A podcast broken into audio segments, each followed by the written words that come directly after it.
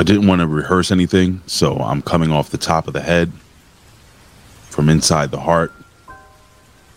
I don't even know if I said that right, but if you don't know who I am your executive producer here at the Pro Wrestling Reflection PWR show.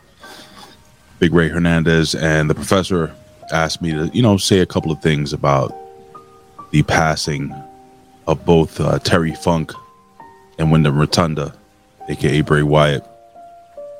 And I guess I'll kick it off with Terry Funk.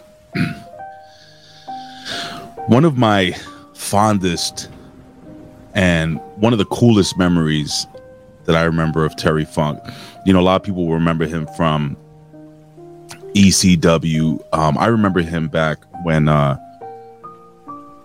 it was the NWA, and Ric Flair had just defeated Ricky the Dragon Steamboat. I believe it was a Clash of Champions for the NWA World Heavyweight title. And at this time, Ric Flair was a mega heel. And of course, Ricky Steamboat was the huge baby face, came to the ring with his wife and his son.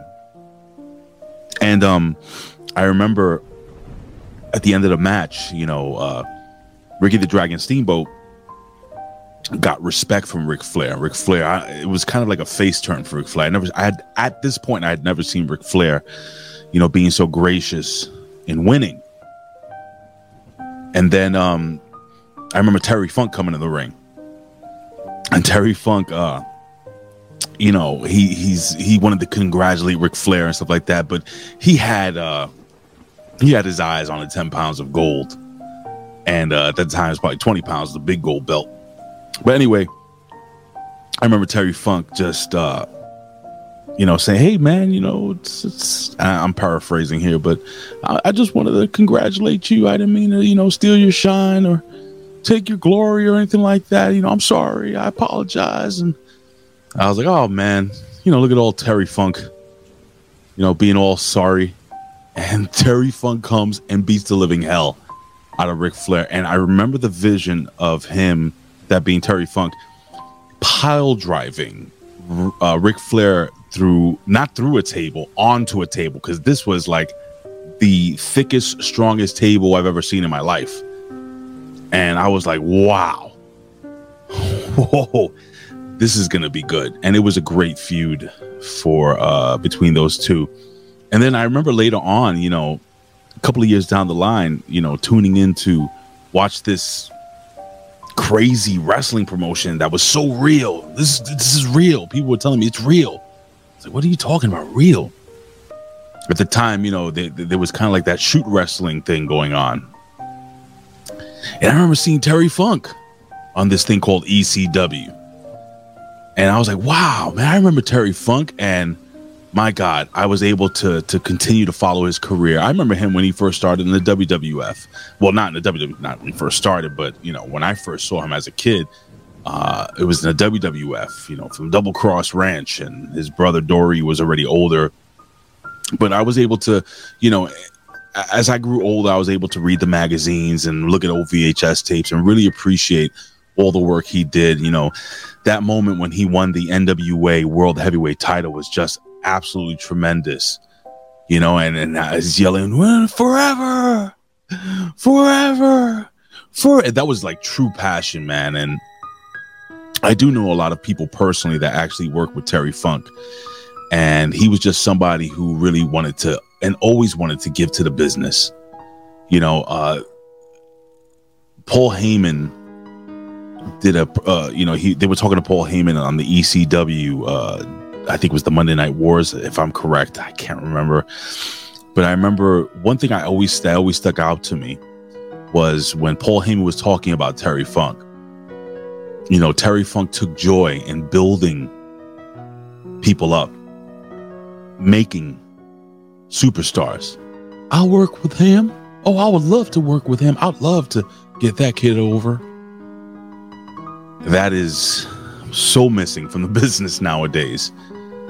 Terry Funk, got to live a nice, incredible, long life. And he did a lot. He's lived 1,000 lives. Almost hit 80. Like they say, one hell of a run. So big respect to an absolute legend, somebody who exemplified, you know, the love of professional wrestling, the entire business. A hell of a promo, one hell of a look. That spinning toe hold was deadly. Don't forget the gimmick where he used to brand people. Yo, man, it was crazy. But you know, Terry Funk was he lived a nice, wonderful, long life. And as you guys know, or if you don't know, the fact that Terry Funk made it this long and wrestled for that long is incredible. What an indelible spirit. Rest in peace to the legend, ECW legend, NWA legend, WWF legend. Anywhere he was, anywhere, any building, any organization he stepped into, he was a legend. Rest in peace, Terry Funk.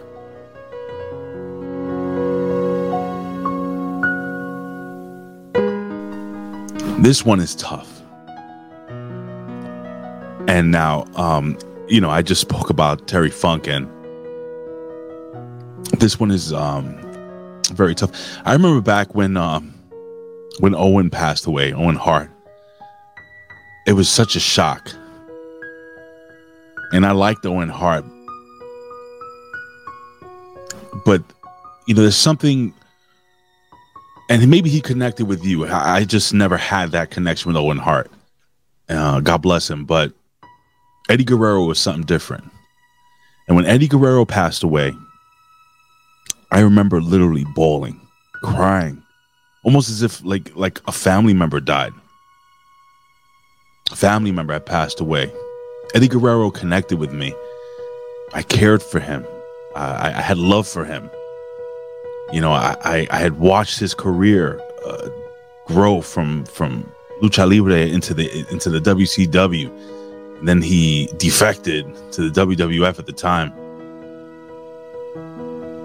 as a radical, and then finally beating Brock Lesnar and becoming the world champion. The reason I'm talking about this is because Eddie was young, man. And then you have Bray Wyatt. Now, the reason why... Now, Bray Wyatt connects with me on so many different levels.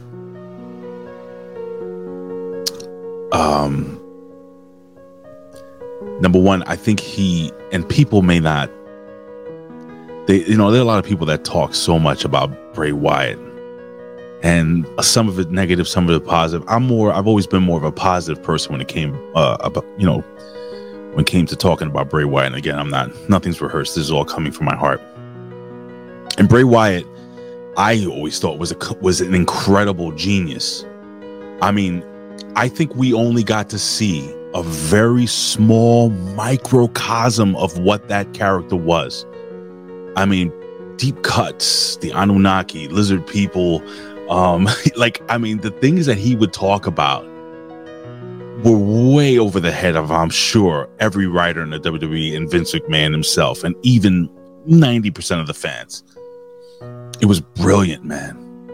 And he, you know, I mean, you have to give this guy credit. You know, they booked him as Husky Harris when we knew he was Rotunda's kid, Mike Rotunda's kid. And then he was able to totally have us absolutely forget about Rotunda, forget about Husky Harris, and become this indelible character, this amazing character, Bray Wyatt. He started off, man, talking about the fireflies. He started off, man, talking about how he was the eater of worlds. I remember one of his first FCW promos. He had a little bit more of a Cajun, you know. He's like, I had a daddy. He had a shrimp boat. And I lit that boat on fire. Somehow it caught on fire. My daddy sunk with that boat. Everybody knew Mike Rotunda was his father, but he made you believe in this character. And I remember him saying something along the lines of, and you know, I went away for a long time, and I taught myself to read C-Spot Run. I started with C-Spot Run, but mostly I read the good book. And he made you freaking absolutely get sucked into that character. And then with Luke Harper and just the sheep mask. And I mean, it was so deep. I loved it and I connected with it. I was like, this is, you know, some people will say, oh, it's too hokey, it's too magical. No, this was for me pro wrestling. And the reason why, and another reason why I connected with it, there's three reasons. That's one reason. Number two was because my son absolutely loved Bray Wyatt. Loved Bray Wyatt. He, if you go to his Instagram at Aiden Dude, I think it is. I was like, man, this kid really posts about Bray Wyatt, little cartoons about Bray Wyatt and little animations about Bray Wyatt. And he just kept going on and on. He loved him some Bray Wyatt. And I understood why he loved Bray Wyatt so much. He was different. He was special. My son dressed up like Funhouse Bray Wyatt. Think about this. He was able to get past Husky Harris, become that crazy Cajun character, that cult leader, and then become this crazy Mr. Rogers-like character who also had a darker side, Dr. Jekyll and Mr. Hyde. Or what was it? Dr. Yeah, I think that's right. Again, I didn't rehearse this. And he got those characters over. And then when he came back again, when we heard that he was sick, I was so into like the Uncle Howdy thing. And I was like, wow, where is this character going? And my son loved it. And I couldn't wait to take my son to see wrestling, to see Bray Wyatt in this new iteration. My son got to see him. I never got to see him wrestle live. And now I'm welling up a little bit, and I'll explain to you why. I was laying down on the sofa, and my son wakes me up. We had literally, I kid you not, we're speaking about Bray Wyatt the day before. Actually, no, we were speaking about him that morning during breakfast. I had taken him out to the diner. And my son says, Dad, wake up. I was taking a nap. I'm old. And he told me that Bray Wyatt passed away, and I said, no. I immediately jumped on the phone. No, it has to be fake.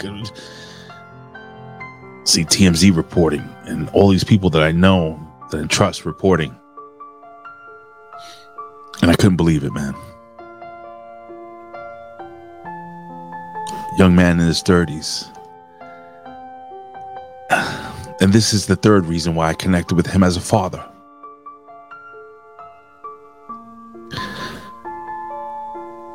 My biggest fear is leaving this earth and leaving my son, and as a husband, leaving my wife behind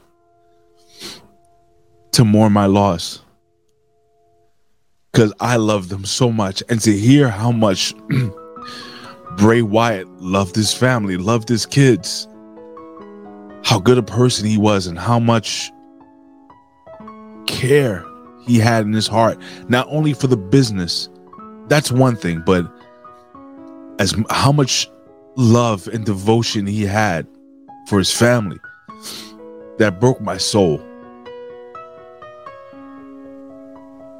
There's this video of this little boy standing outside an arena in an empty parking lot, and I think Bray had promised to come back, and he did.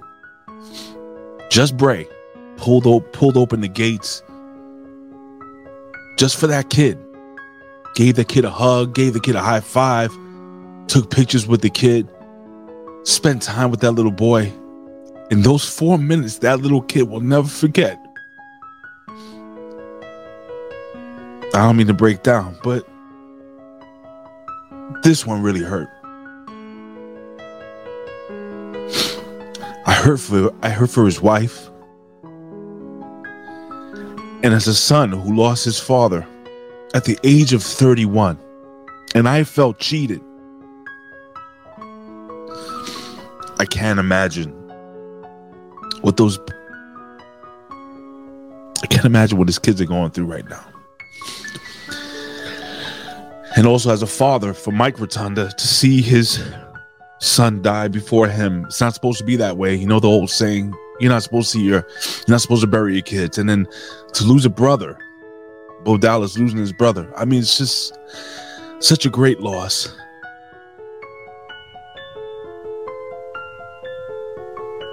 I really wish, on listening to all the WWE wrestlers talk about him, and it's sincere, man. These people really loved him.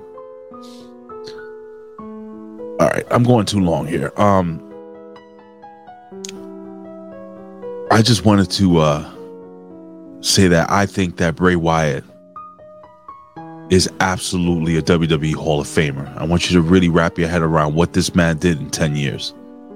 Just as the Bray Wyatt character. He came in 2009. I think it's well deserved.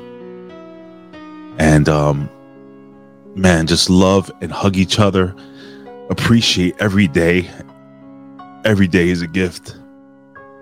And tomorrow is never promised. With that being said, a tearful, stuffy-nosed executive producer is wishing you guys nothing but love, health, happiness, and many days to come. God bless you guys. And thank you, Professor and Tommy Wonder, for doing what you do every single week. Pro Wrestling Reflection. Oh, yeah, one more quick thing. Remember how I told you guys how much Aiden loved Bray Wyatt?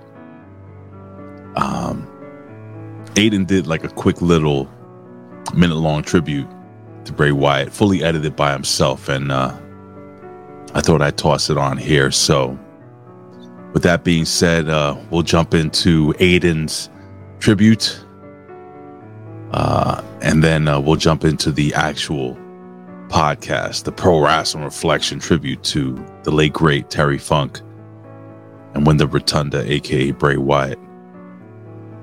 May these two men rest in peace and live on forever. I said that like Bray Wyatt. Live on forever. When the lights go out, you should run.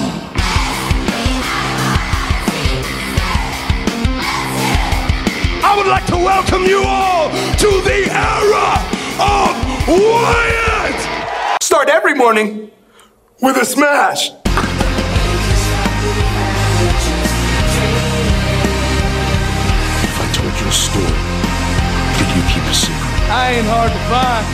Oh, all you gotta do is go look up in the sky and follow the buzzer.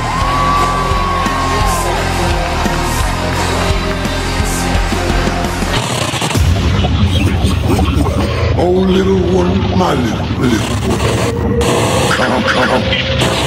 come with me, your life is done. Forget the future, forget the past. Life is over, breathe your last.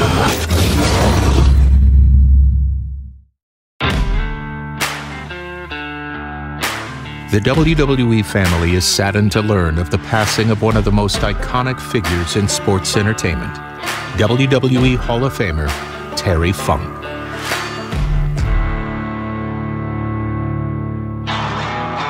I didn't want to be president. I didn't want to be anything. I knew what I wanted to be since I could walk.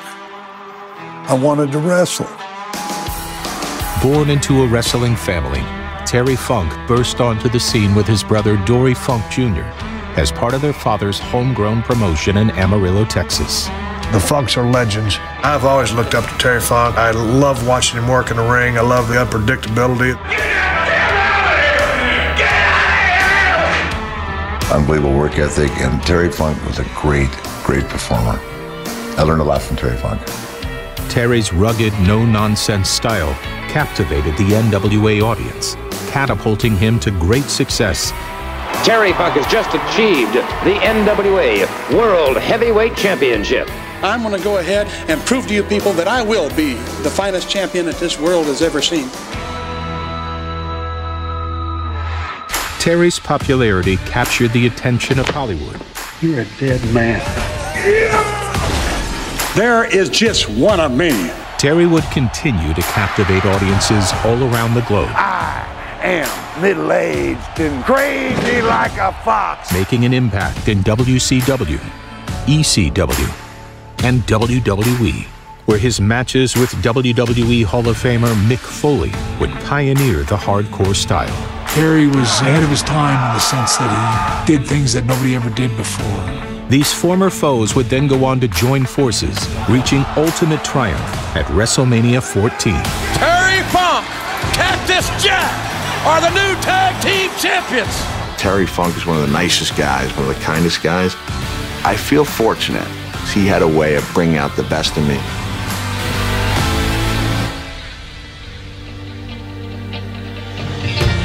In 2009, alongside his brother Dory Funk Jr., Terry would take his rightful place in the WWE Hall of Fame. Before it was fashionable to call ourselves ECW, Terry Funk was extreme. I want to thank you so much. You make an old man feel good. Thank you. I'm going to go on record as saying, in my own personal opinion, Terry Funk's the greatest superstar of all time. A 5-decade career that may never be replicated. Terry's tireless dedication left an indelible mark on the sports entertainment world. The WWE family will remember Terry Funk as a family man, a fearless entertainer, and an unforgettable pioneer. We love you guys! We love you!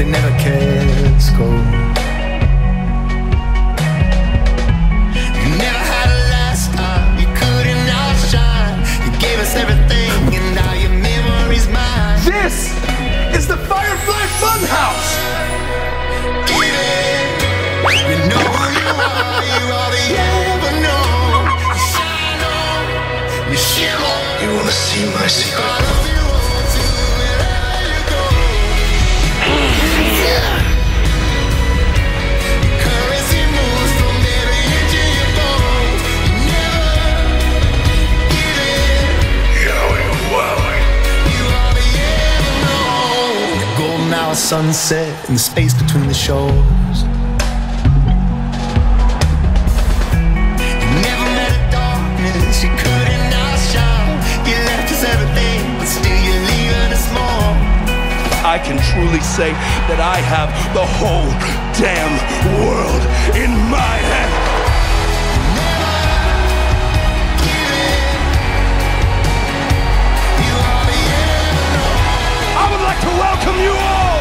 The era of Wyatt!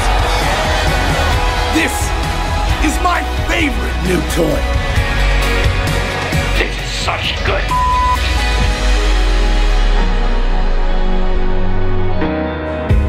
You're more than just a photograph. The rest in my mind, we're still together. Your spirit is all over me.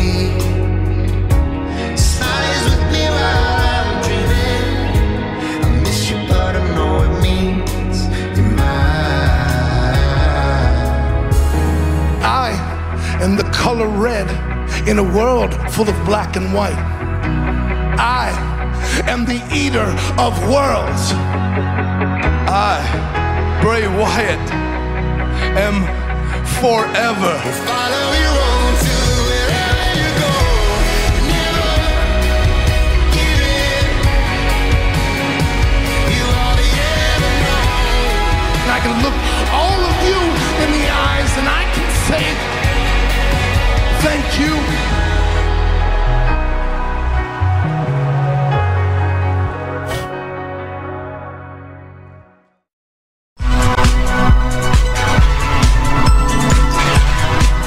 This is the Pro Wrestling Spotlight, presented by Hami Media and the Pro Wrestling Reflection, where we discuss the very best of the best in pro wrestling history. And what you gonna do when Hulkamania in the largest arms in the world run wild on you? The two soundest wrestlers in the World Wrestling Federation, maybe in the history of the World Wrestling Federation, are right here, right now. Mr. Perfect and the excellence of execution, the Hitman. WrestleMania weekend isn't complete without the Heartbreak Kid, and he is on his way. He put hard times on Dusty Rhodes and his family. They think they got the answers. I changed the question. You will rest in peace. Get used to it in Ric Flair. Who you're looking at, the man. Woo. What is going on there, Reflection Nights? What is going on there to the Big Vitoites, the Hami Nights, and all the Ites? And as you can tell by the professor in his melancholy voice, I'm going to be more subdued right now because of the circumstances that is beyond our control. I like to be jovial. I like to be as positive as possible. But in due time, I will be a little bit jovial because we're going to be celebrating the lives of people that are gone too soon. And if you don't know, if you're living under a rock, you know, this has been a very bad week in the world of professional wrestling. This has been a very bad week in the world of entertainment. I mean, we lost a lot of people. And it makes you reflect because, you know, I've been doing this show since 2017, give or take. And that's like 6 years, god damn it. This has been more of a commitment than my relationships, you could say. I've been more committed to this cause than relationships. That's why I have booty calls. But neither here nor there. But you get the point. When we do these type of shows, and you know, Reflection Nights, the 12 that rode strong, you know, when we do a couple of spotlights, we like to focus on that one wrestler. We always like to focus on the one person. Give that person its just due. But again, circumstances beyond our control, I figured I'd pull a curveball and really talk about both. And you know what? We've seen some matches, but we're going to be going freestyle here. We're going to be talking about our memories, the memories of these professional wrestlers. One I've grown up with. The other one is now, you know, gone too soon. And we'll get to that in a couple of minutes. But welcome to the Pro Wrestling Reflection Podcast. Welcome to the PWR Spotlight here at the Hami Media Group at podbean.com. And if you don't know me, I am the most glorious man in the IWC, YWC, PWC punditry. The only objective man in this political spectrum. The only objective man in this X-verse. Your friend of mine, the Professor Chabela Cruz.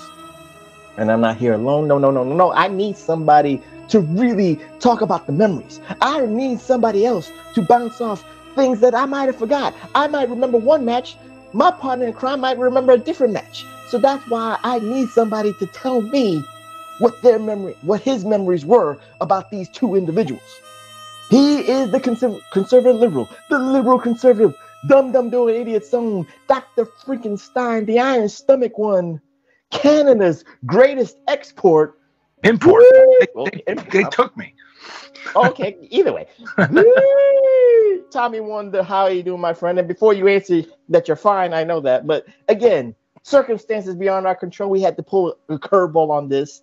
And for this particular episode, it makes us reflect because of our format. It makes us reflect because of the formula that we are. We are the most nostalgic podcast out there.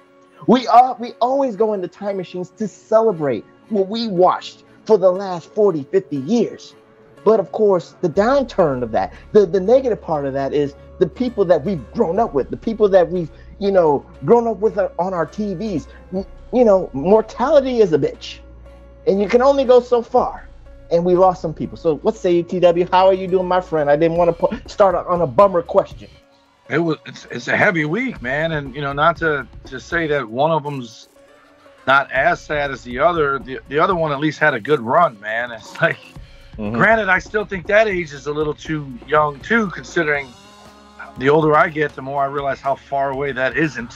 But the other one, a couple days later, was just like, I'm pretty sure I was sitting somewhere and I read it on my phone, and it changed my whole day, man. Like you know, the weird thing is most of the times when I see death notices on the internet, I don't react right away because some of them are bullshit. There's losers out there who thinks it's funny to do a fake death hoax to make people think someone died. And when I saw one about Bray, I feel like I just knew. I was just like, wow. Like, not that I saw it coming, but the hard part of it was hours or a day earlier, I read he had just gotten over an illness and was coming back. Yeah. And then I saw that and I thought, wow. And the one bright side is there were a lot of people who immediately thought the S word, and I'm glad it wasn't that. Mm-hmm. But then the real way it happened makes it even sadder, man, that's young, man. It's very young. And I think I thought he had 3 kids, and I seen a picture, looks like he had 4 or 1 on the way and 3.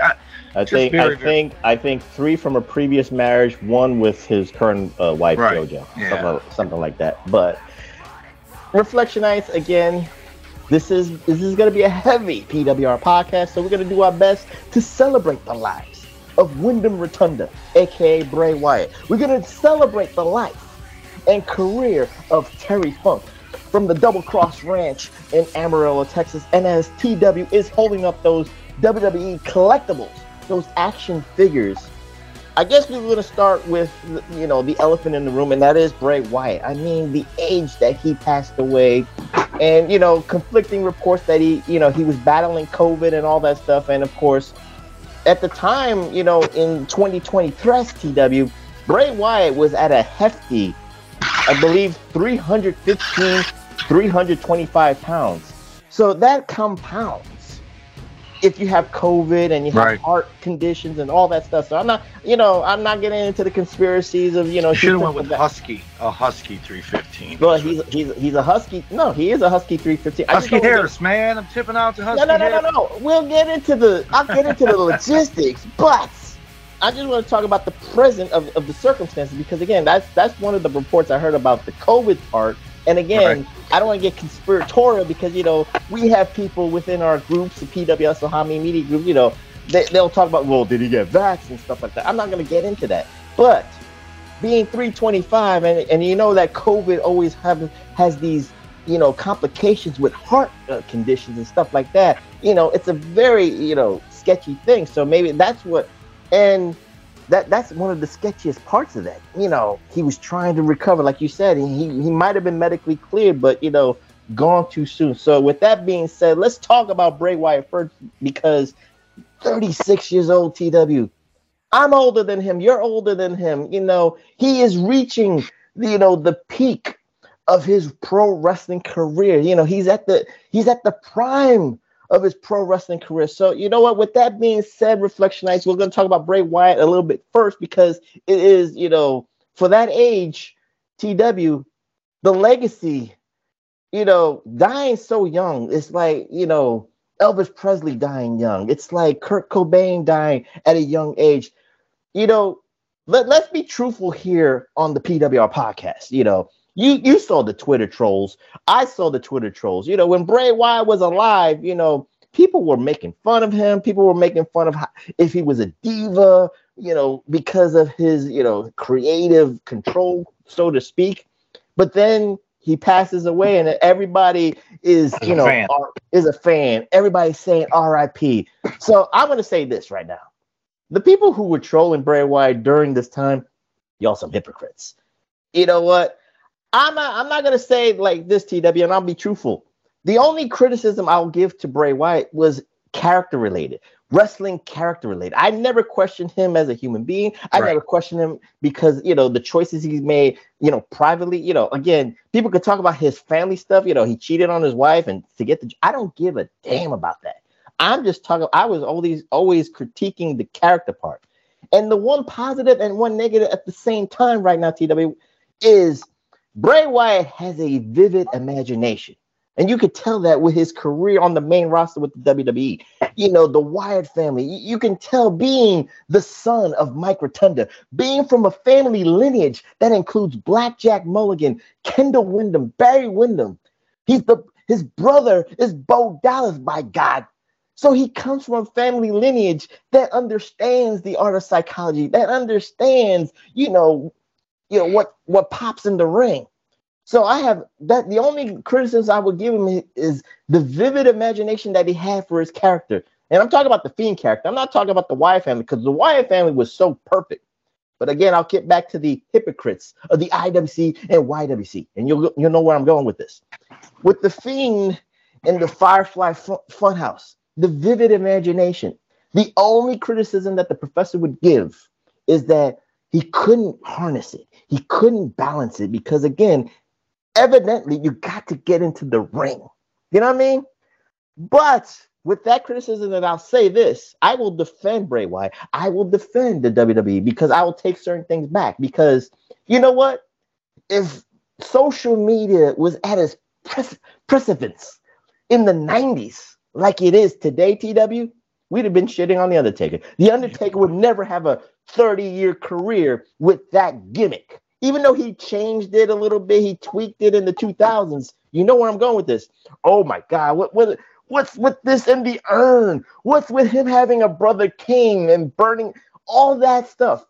Because then people do that now in retrospect. Yeah, that's stupid. It's in retrospect. Yeah. So with Bray Wyatt, I want to take back some of my criticism. Again, that's the only criticism I had. He couldn't harness it to do it in the ring. But again, Bray Wyatt, Reflection Nights, is probably, and I'll say this, maybe you have a different opinion on this, TW. I think he was the last larger-than-life character that the WWE had in terms for the kids because of the presentation that he had, not only with the Wyatt family, but with the Firefly Funhouse, and with the Fiend character, because the kids could wear the mask, could wear the sweaters, and all that. They're everywhere. They're, so, you know, I'm not going to call him a peg warmer because he's not. He moves merchandise. That's why there's so much of it. But that's one of the things you want to talk about, the downside of someone dying, like that part of it. Obviously, the downside's them dying. But forever, if you went into a Target or a Walmart, there was either a, what's they call it? Well, Funhouse version of Bray, looking like Mr. Dress Up, or a looking like Mr. Rogers, a demented Mr. Rogers. There was one of those two figures, and not always the same two. There'd be multiple different Brays, multiple different Fiends. As a matter of fact, it's over there, but there's two versions of the Fiends in the Ultimate Editions, and I didn't get the one that came with that belt that he had, right? Okay. I got the second one. And I had been recently trying to find the first one without, you know, paying an arm and a leg for it. And then just like when Dale Earnhardt died, just like when the Blue Blazer gimmick had a figure, Owen died literally the night before it hit stores the next day and they recalled it. Wow. I have one. I got it at the store. I got four of them. But the problem is now people buy it because he died, not because they wanted it. So then you have people who wanted it who now can't get it unless they want to pay ridiculous prices. That thing was like $30 forever, which is what it was at retail. It's $60, $70, $80 now. So I'll wait because it'll come back down. It's just the poachers or whatever. But the good thing about Bray, one way or the other, we're talking about him. Whether I wasn't a big Wyatt family guy, that's not my wheelhouse. My buddy Dennis in LA is absolutely crushed right now. Like that dude, he made me sad with him because of how he reacted. Because I was like, hey man, did you hear the news? And he found out waiting for me to respond to his huh? And then he found out, and him and Aleister Black, those are his dudes, right? Or whatever that Malachi Black now. But the thing is, I know who he is. It wasn't my cup of tea. You know who he is. Wasn't necessarily your cup of tea, everything he did. People who, you're right, people know who he is, even if they're not watching wrestling, because it was such a different thing. It was different. In a world where there's a lot of cookie-cutter shit going on, and I'm talking about both A and B companies, there's a lot of people that are a lot alike on both rosters and each other's. Like, there's guys on this roster that looks like that guy's roster and vice versa. He was different. And, again, some of it was out there, but one thing that's undeniable, man, and I'm almost talking from the jump, is when that dude came out, that entire arena lit up. It lit up immediately. People sang that song, like the whole world, all that. And you hit the nail on the head, man. Kids were either afraid of them or all in on them. Adults were happy that their kid had someone that they were all in on. And then there are adults that are all in on them. And he had it. There's no doubt about it. Bray Wyatt, Wyndham Rotunda, Fiend, the Husky Harris. And I'll say this about him. When they were doing that NXT, I think he was first run NXT, the first coaches and he was on the second season of the NXT, the Vince McMahon. Okay, he was NXT. Second season. Yeah, he was the one who like in hindsight I would say had the most confidence. Like but when I was watching it, he was the cockiest one. Like that dude was going for it. There was no doubt in his mind. Can't remember, was Jericho his? Was his mentor? I don't remember the mentor. But either way, he was in it to win it. And, you know, I don't even know how real that was or whatever. As far as, like, was it cutthroat and certain guys were making it and certain guys weren't? But he stood out among all of them. And in a way where I looked at him and thought, he didn't look like a guy that would be that cocky, but he was. And he went on for the last 10 years to prove why he believed in himself. He did well. It sucks his last match, I believe, was that Pitch Black Mountain Dew match. And you immediately think of that match and you think of that damn, I feel bad for it. I think it's the night I stopped really, I don't know that I ever really was a Seth Rollins fan, but I think that match he had with Seth with them chairs all piled up. Oh, that Hell in the Cell in 20. When it was all red, the light was red. Those two matches are like two of the most piled on matches ever. And I don't even think the Pitch Black match was bad at all. It felt like a regular match. If anything, I was upset LA Knight lost, but it was just lighting. Who cares? It wasn't like they were doing, tuxedo match. But that's an example of the professor's criticism. Well, number one is the fickleness of the fans, right. But that is the criticism that I had of Bray Wyatt. And I said, the imagination is very vivid. Right, yeah, right. His concepts didn't come across in wrestling matches. Yeah, it just doesn't balance. It just doesn't balance it out. But the fickleness of fans, like you said, with the Hell in a Cell in 2019, that was all red. The Pitch Black match with LA Knight. Then the fans just rammed on it because then it's almost like you're blaming Bray Wyatt's imagination. You're blaming Bray Wyatt's. You love everything else he did, and then you shit on the one time you don't like it. And again, TW, it's like what you said with Husky Harris, being part of the legacy, being part of the lineage of the Rotunda, Wyndham family, and Blackjack Mulligan. He was so wrestling ready because he understood the psychology of it. He understood the business end of it. Now, could TW, let me ask you this. If he just stayed as Husky Harris, do you think he could main event WrestleMania? No. I don't think so. No. But no. he would be a serviceable hand with the Husky Harris moniker, the character, persona. He would have been among the ones released, at least one of the, because it's too generic.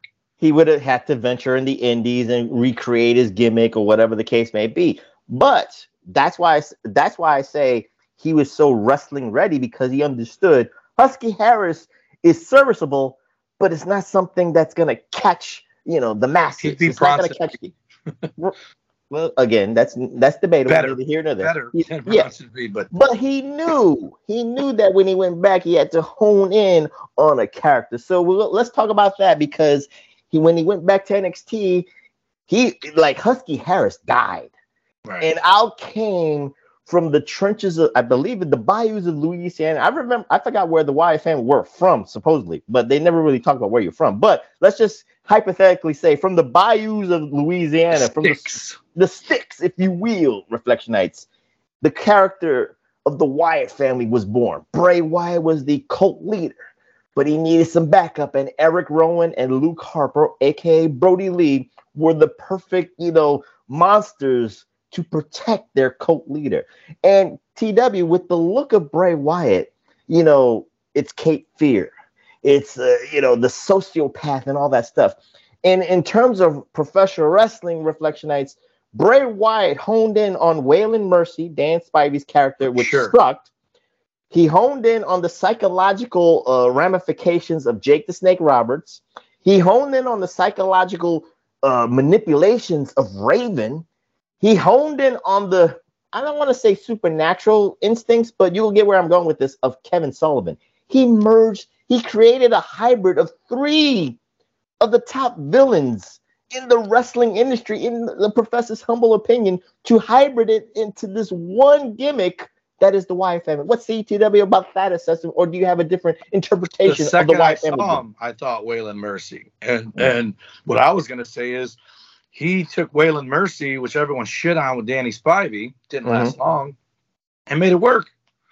He did it and made it work. And maybe it worked because he was part of a cult, and that was Danny Spivey being alone just wasn't enough, right? And also, we say it a million times. You take the worst gimmick, if you go out there and accept it and make the best of it, it's going to lead to better things. Steve Austin being the perfect example of someone saddled with a horrible gimmick, and he let his work and his speech and all that break out of that, and we don't even talk about the remaster. We don't even hold it against him anymore. There's one figure of it. But Bray Wyatt is a phenomenal talker. Phenomenal. Like, whether it be improv, whether riffing back and forth, which I'm sure there's an outline, but the way he worded things, he was a poet. And it was Edgar Allan Poe-ish. It was Vincent Price. It was macabre. That's what I think you would say Kevin Sullivan he stole from. It was evil. But it was intriguing evil, not run and hide behind a building evil. That's why I said he's a hybrid of, like, the intellectuals of Jake the Snake, Kevin Sullivan, Raven, and he merged that into that one character for himself. And then plus the look of Waylon Mercy is a perfect trifecta. The one thing he did that wrapped it all up together for me to legitimize it all. Because he's already taught you into thinking he was a weirdo, right? But you don't really know it for sure until he does the crab soccer walk.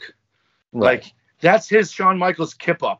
When he did that. The spider walk. Yeah. The spider walk. Well, in school, they called it crab soccer. I used to play soccer like that. But once he did that, people were like, whoa. And he looked like triple jointed when he did it. It was a full arc. And like you said, he was a big boy. So him doing that, that's pretty impressive. That's like Drew McIntyre doing the kip up blows me away every time. That's a big guy doing the kip up, right? Right. And Bray Wyatt did that. It got a response every time. I believe it was The Undertaker. He did it to The Undertaker, sat up, and then he did that, and they were staring at each other upside down. Those are iconic moments, and that was the thing. And that's what I thought you were trying to say earlier is, like, he was great, and then the bell rang. Like, I thought you were saying he couldn't. Oh, no. You meant the concepts didn't work in the matches. But he was a good worker. And when he kissed you and did the finisher, which The Sister Abigail. The Sister Abigail was, but is that the Cody Rhodes move, or you could? It's close to the Crossroads. Yeah, it is close to that. But just he had it all, man. He had it all, and like I was saying to you guys, I think it was you and Ray in the group text. I was like, it's even more tragic for how the last 2 years went. The dude got released, came back, got sick, and then just never really got to come back and put it all together. But he did have that little 6-month run. Mm-hmm. Many people regard his coming. I mean, it's second. It's not second to anybody. It's the next one since Jericho, when you did the countdown clock, right? Like the QR codes and all that stuff. It kept people interested. Like, did people want to know who that was going to be? And when he came out, most of us were like, okay, it's Bray. We all knew it would be. But some people were surprised. Same thing with Cody. When Cody came out of WrestleMania, I was relieved. I wasn't like, I knew it, because I never knew it. It all made sense that it would be him, but you didn't know for sure. And then when it was him, I was relieved. But other people were shocked because, get this, some people aren't on the internet. They just watch wrestling on TV, and then they go to the show, and the only thing they know about is what they see on their TV and what they, if they call them by a wrestling magazine or something, that they don't know spoilers. They don't know people that live to ruin shit for people. And absolutely, I mean, I wish I could go back to that, but it's that's why I said the dirt sheets kind of ruined a lot of things, and the podcast has kind of ruined a lot of things. And again, reflection, I'm not trying to be a hypocrite here, but you know who you are. I'm not trying to call you out by names, but you know who you are, and you know the people that I'm talking about. Because again, and we could use Bray Wyatt. Suspects. Yeah, but we could use Bray Wyatt and the way the IWC treated this, because all the positives that we are talking about of Bray Wyatt, the character, the aura, the presence. People want to ruin it because what? He lost to John Cena at WrestleMania, or he lost to The Undertaker at WrestleMania. Oh, and TW, you know where I'm going with this. The losses overshadow the gimmick. Remember in the 80s, it didn't matter if like Jake the Snake lost to Randy Savage in the 80s. It didn't matter that Jake the Snake lost to like Ricky Steamboat in the 80s, because Jake the Snake is still a larger than life character. Reflection, Bray Wyatt is the last larger-than-life character, but he needed to win. It just didn't make no sense, because he wasn't shielded like those guys were in the 80s because of podcasters. People talk about, oh, he wasn't booked right, or it didn't go this way. It's like you say, TW, everybody should be the world heavyweight champion. Everybody should be in the main event of WrestleMania. No, everybody has a place. And if your stories supersedes the belt, if your story supersedes wins and losses, it shouldn't matter. It should be like, damn, that was a great program between Bray Wyatt and XYZ. What say you, Tito, about that? You know, it's funny, because something just popped in my head. We talk a lot about, not just you and I, but other people, about who's the best to never be world champion. I say it's Rick Rude and Razor Ramon. Two people that I don't think any of us have ever brought up, maybe you have, are Jake the Snake and Roddy Piper. And why? Because those two lived a career telling people, I don't need no belt to get over. They didn't need a belt.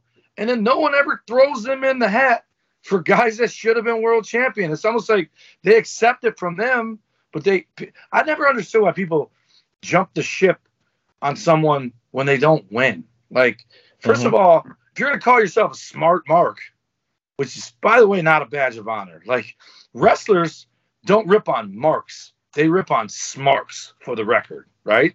Because without marks, they don't feed their families. The smarks are the ones that... No money's coming in. I get where you're going with that. It's the smarks who don't spend a dime, who don't go to shows. All they do is sit behind a keyboard and make fun of wrestling, an armchair book, right? Well, if they're so smart, then why do they not understand... The good guy's going to win 90% of the time. So when Bray Wyatt or The Fiend is a heel, he's going to lose to John Cena. He's going to lose to The Undertaker. He. By the way, I'm pretty sure he beat John Cena earlier in his career. And he got the win back. But, again, it's semantics. But I know you not have the patience to wait for that, right? Jericho who I used to think is the best in the world, I like him a little less every day because of what he's become. He's almost a smart now, but he made a good, you know, the Facebook will show you videos and you got to hit him to watch him. He was talking at one of them like TED Talk looking things for wrestling. And he said, listen, if you come up to me and you tell me you don't like what I'm doing right now, but you liked it a month ago, just shut up and let it play out. You don't stand up in the middle of a movie and yell, I don't like it. You wait to the end, and then you talk about the whole story, not just that one part. And so these people losing their minds over a loss, it's like, first of all, it's a work. That's first and foremost. You're supposed to know that because you're a smart mark. You know there's no real winners or losers. It's all part of an ongoing thing. So if he loses, big deal. Look what they're doing with LA Knight right now. I don't think I've seen one person complain about him losing to Austin Theory in that match last week because of how he lost. The Miz made him lose, and it's furthering their storyline. So it doesn't matter that he lost to Austin Theory. He's going to get that title someday. He's just not going to beat Ray for it. He's going to beat Austin Theory or another bad guy for it because he's a babyface now. If he beats Ray Mysterio for it, you're splintering the fans who like both, like Hogan and Warrior. So people need to calm down about losses. Some people are made in losses. Macho Man losing to Warrior in the retirement match made that guy more popular than ever.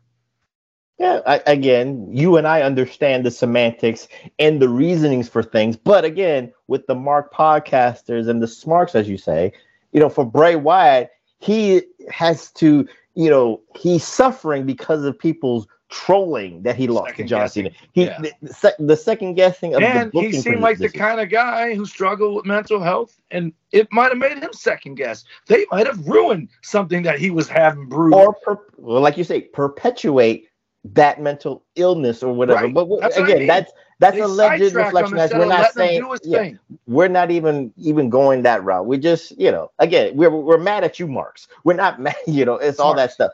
The smarts, yes. I'm my apologies. But we're mad at the smarts. But let's celebrate Bray Wyatt and let's go into the ambiance of his character, especially before the Fiend stuff. The Wyatt family was so simplistic. I can't say simplistic. It was very thorough because of the imagery that it presented, all in black light, you could say, in the darkness. And Bray is holding the lantern. And then Luke Harper and Eric Rowan are coming, you know, right behind him. And he's about to light the lantern. And he says those two words, "We're here." And the place goes black. The arena goes black. The cell phone lights come up. And the music is so iconic with that. So TW, what say you about just to get him into the ring? It's almost like, and you know, the marks. I gotta be happy for them. Yeah, they're saying this is awesome before he even locks up and does any move because of the experience that Bray Wyatt brings, because it actually coincides with the Undertaker. Because what are the two entrances that you really like paid your hard-earned money to see? Reflection Nights, Undertaker's one because you can't beat that. But number two, TW, in my opinion, would have been a Bray Wyatt entrance. What say you about that? And Bobby Roode, glorious. That was short-lived. Yeah, that was short-lived, but it was so iconic. So that's the funny thing, right? Mm-hmm. So I mean, I won't apologize for this. I'm a body guy, right? When I am a fan of someone, it's usually someone that looks like an action figure, right? Like I don't look like that, so I appreciate the dudes that put the work in, and they look like superheroes to me. He looked like a villain, and the fact that those three got over like they did 30 years ago, 20 years ago, they would have been absolutely heels with no chance of being babyface. Maybe not 20, but definitely 30 I might have to go back 35 to get to the 80s. Maybe. But like Godwin's ended up being baby faces, and they had that look in the 80s and 70s that you were never, ever going to be a babyface, right? Mm-hmm. So the fact, and they didn't do it by kissing babies and shaking hands and pandering. They just got over, right? And so for me, being a body guy, right, the Lugers, the Sids, the Drew McIntyres, like him now versus him 10 years ago, Drew's far more it than he was when he was that beanpole when he first came out, right? Okay. Bray Wyatt still somehow got me to tap my toe. Got me to hum along with that doom, doom, doom. It reminded me of the Doors back, the other stuff. All that stuff, man. It was so... And then he got in the ring, and some of the mystique died because he just looked like a dude on vacation in that outfit. But you're a body guy, like you said. So it is what it is. The crab soccer walk, the head games, the other dudes getting in there. It all worked, man. And like, I think if I wasn't in my 40s, almost 50-year-old man, if I was younger, I would have been all in on that dude for sure, because of the pomp and circumstance of it all. It was a show. It was, that's a perfect example of, I always wonder, why would someone go to a show when they can stay home and watch it on TV? Well, the answer is you want to see something live. That would have been one of the things. Yes, to get the experience. Like everyone else, come into the ring. The Miz, nobody gives a shit. Bray Wyatt's entrance, the way. Me personally, recently, SummerSlam, the thing I was looking most forward to was LA Knight's reaction from the crowd, but was Cody, how he comes out and the crowd sings that, whoa! And it was every bit as larger than life there as it felt like it would be watching it at home on the TV, right? So, I would say Cody might even be the guy that's still larger than life to the kids, but not like this. This is more little boys. Like, little boys want to grow up to be like this. Like, they want to be, this is badass, right? And again, for the kids, this is why I say that Bray Wyatt is probably the last larger than life, because of the costume, because of the mystique and all that stuff. Yeah. So with the entrance and the cell phone lights going up, and like you said, people humming to the tunes and all that stuff. One of my vivid memories of one of the greatest entrances ever for Bray Wyatt and the Wyatt family per se, TW, was WrestleMania 30 against John Cena, because he had a live band entrance for it. And if you go on YouTube, Reflection Nights, I know you don't like that, TW, going on YouTube, but it's a crystal clear link from WWE. It's about 4 minutes, but it's a great entrance for Bray. And I'm sure people are actually reliving that entrance from WrestleMania 30 in New Orleans, Louisiana, from the Superdome. But TW, that's one of my vivid memories of Bray Wyatt. And of course, you know, I think it was Eric Rowan hauling the chair like this, just carrying it. And again, everything, and for what, 50, 60, 70,000 in the Superdome, TW, to have the live band and the cell phone lights, the visual on TV, like you're talking about, is great. I can only imagine being in the Superdome in front of 50, 60, 70,000 people with the lights. You're taking it all in. You're not looking at the title. You're part of it. Yeah. That is one of the most intriguing things about, you know, as I say, Undertaker's number one for the WrestleMania entrance experience, but Bray Wyatt is a close second. Maybe one and 1-8. Man, Shawn Michaels in the zip line is pretty good. No. I'm talking about because consistency.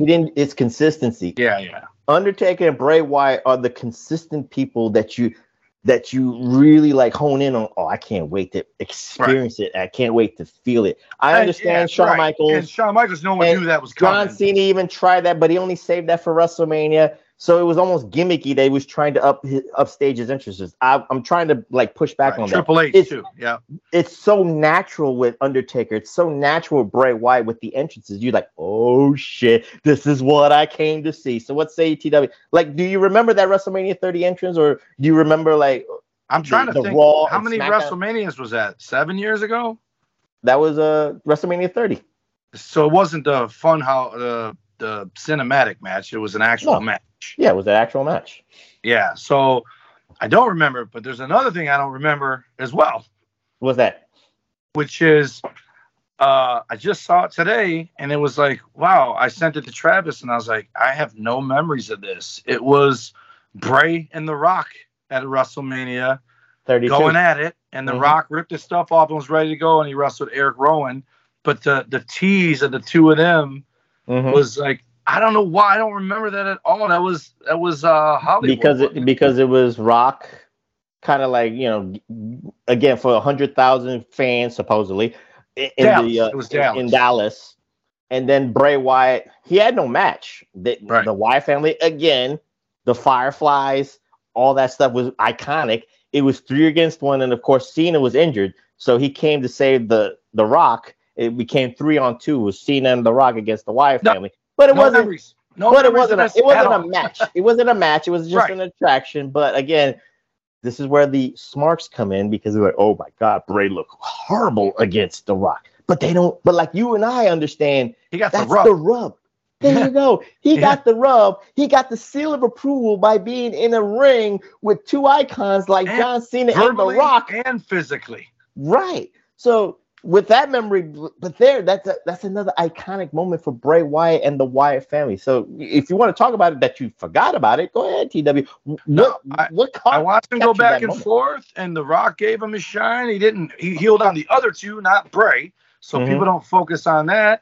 And what do you think's going to happen with 100,000 people in Dallas when there's probably a good chunk of those people who only went because it was WrestleMania was in town? They probably don't follow the product. So the one guy in that ring they knew is The Rock. He's not going to go over on The Rock regardless. Mm-hmm. But here's the one thing I caught up about it.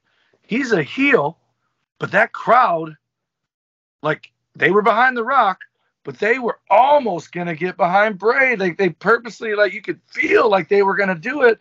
And they're like, he's wrestling The Rock. And this is what I mean about LA Knight and Rey Mysterio. It's going to kill one of them if those are the two that fight, like, popularity-wise. That's why you whatever. But Rock and Bray, that probably is one of the moments where they decided, yeah, we got to make this guy a babyface, right? Like, they could tell the crowd wanted to cheer for him. And Bray didn't come out and say, screw all you Boston fat boys. You know what I mean? Like, he just came out. He was consistent. The message was always the same. It was the Wyatt family. There was no cheap heat. There was no low-hanging fruit heat. They just came out and did it. And those are the people that usually organically get over like that. Not just to say someone ripping on the fans isn't fun, because that is too. I used to do it. I'm not even saying I'm taking a high ground. But he just had it. He had it. And he got to do it with The Rock, not it, like you in the DMs, but it. Yeah, right. But now, TW, do you remember this iconic moment within the Wyatt family circle of storylines? Do you remember when Daniel Bryan was kind of testing the waters of his dark side, and Bray was kind of manipulating him, just like I keep saying, with the Kevin Sullivan reference, the Raven reference, the Jake the Snake Robber reference, that Daniel Bryan was wearing the sewage suit. Yeah. The janitor's suit. And almost was going to be an honorary Wyatt family member. And then in the cage, Daniel Bryan just woke up. He saw the light. The yes movement was going. And then he did the kick to Bray Wyatt. But that storyline just made all the sense in the world. And the payoff, if you will, Reflectionites, was Daniel Bryan breaking free of that entrapment that Bray Wyatt's manipulation caused him to be in that situation. So, TW, what say you? Again, I'm not trying to, like, analyze storylines like, oh, this made Bray Wyatt better or worse, or whatever the case may be. But we have iconic, just like you said with WrestleMania 32, he's in the ring with The Rock. He's got storylines for days like this. What say you, TW, about that iconic one with Daniel Bryan? The fact that I remember it in general and don't remember the one with The Rock tells you it's memorable.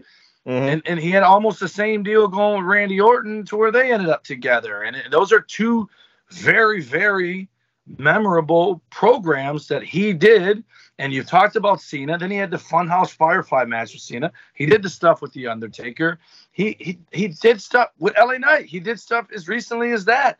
So one of the things that I guess the older you get, the more you disbelieve how far 2010 is, right?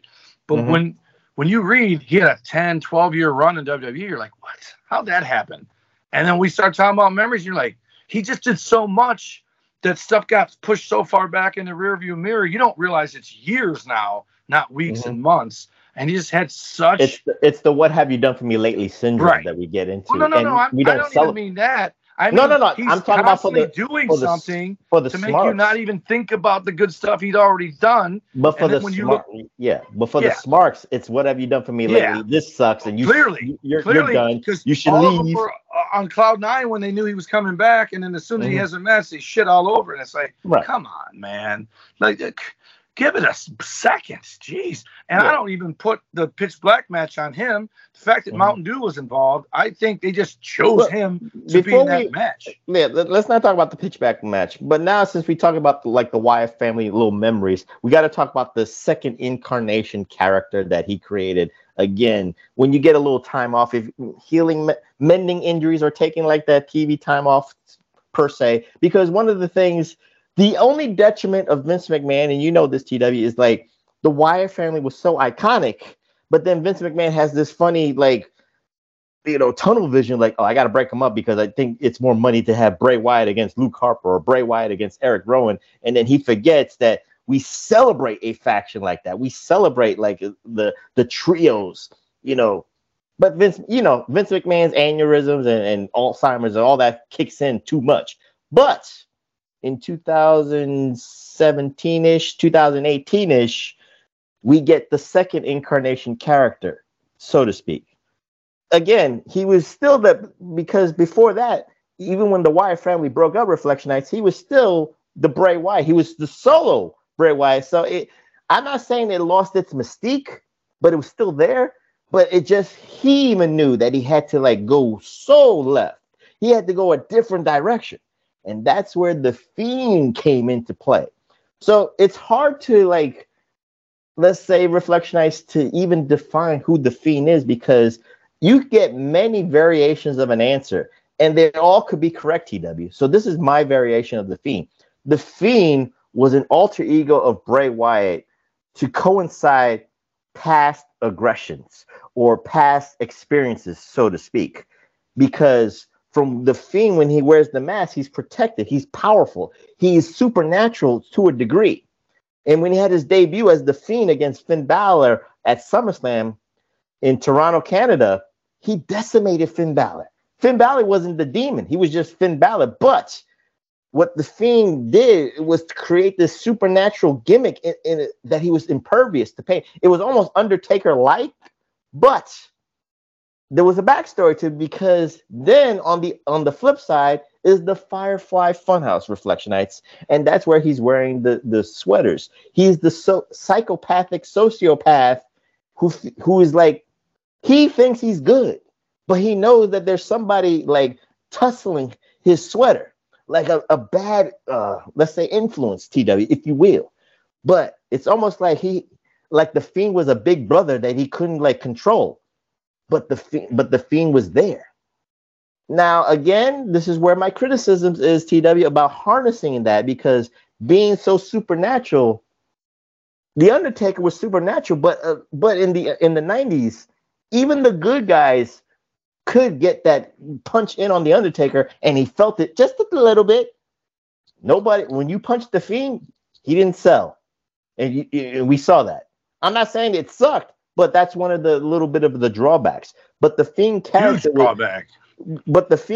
was so supernatural and was so strong, then people were bewildered. And I have to talk about this because this is celebrating the life. When he was the Fiend character in Saudi Arabia and the world champion, he lost quickly to Goldberg. But I kind of defended it. I said he has no past issues with Goldberg. He had past issues with, let's say, Daniel Bryan. He had past issues with John Cena. That's where the 2020 Funhouse match really comes in, because he gets psychological with the Fiend and supernatural that he can get his revenge on people that he feels did him wrong. Goldberg had nothing to do with him because he had no interactions. That's the way I defended it, and I'll still defend it to this day. So what say you about the Fiend character? Because I guess for Vince McMahon, it's more marketing, but it was a great mark. The fucking Fiend World Championship belt was selling for $1,500. I'm not that eccentric to buy a, TW, and I know you're a collector. You're not that eccentric to pay $1,500 unless Joe Biden or President Trump was going to give you some cash back money. Yeah. Or Trump money. But you was not going to do that out of your hard-earned overtime money. So what say you about the Fiend character? It was huge. I always thought it was Jason Voorhees. Like, he just looked like somebody that escaped somewhere, and the idea was we're not supposed to believe that's him, but we know it's him. It was, you know, alter ego stuff, man, comic book stuff. That's I told you this before. Coming up, when I came up, the two things wrestlers had in common were comic books and music. They liked the same music and the comic books. Now it's Japanime, or however the hell you say it. Anime. Video games. Mm-hmm. Anime and video games are the common denominator these days. But I dude, it's this.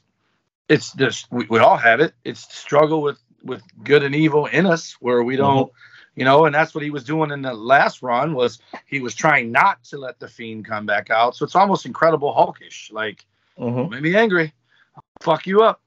If you don't make me angry, I'll hug you. You know. So it was like he was trying, but you're right. He was nuts. It was Cape Fear. It was. He sees no wrong in what he's doing, but he does. You know, his outward is that he doesn't know. But if you give him the excuse, you've now justified him letting the gimp out. And so it was great. And the problem, what you said earlier, is if he's going to no-sell everything, then what happens is, you know, it's like Andre the Giant not ever being body slammed, even though he had been body slammed 100 times. He had been body slammed. So once Hogan body slammed him, that's a done issue. No one ever is going to worry about Andre the Giant being body slammed again. No one would try it.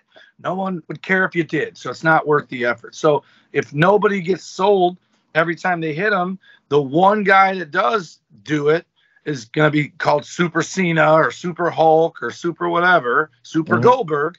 And so it kind of puts you in a corner where you're like, well, we didn't let nobody else do it, so we can't. And then, you know what? But if Goldberg comes out and does it quick, then it makes sense because he did it quick. Well, no.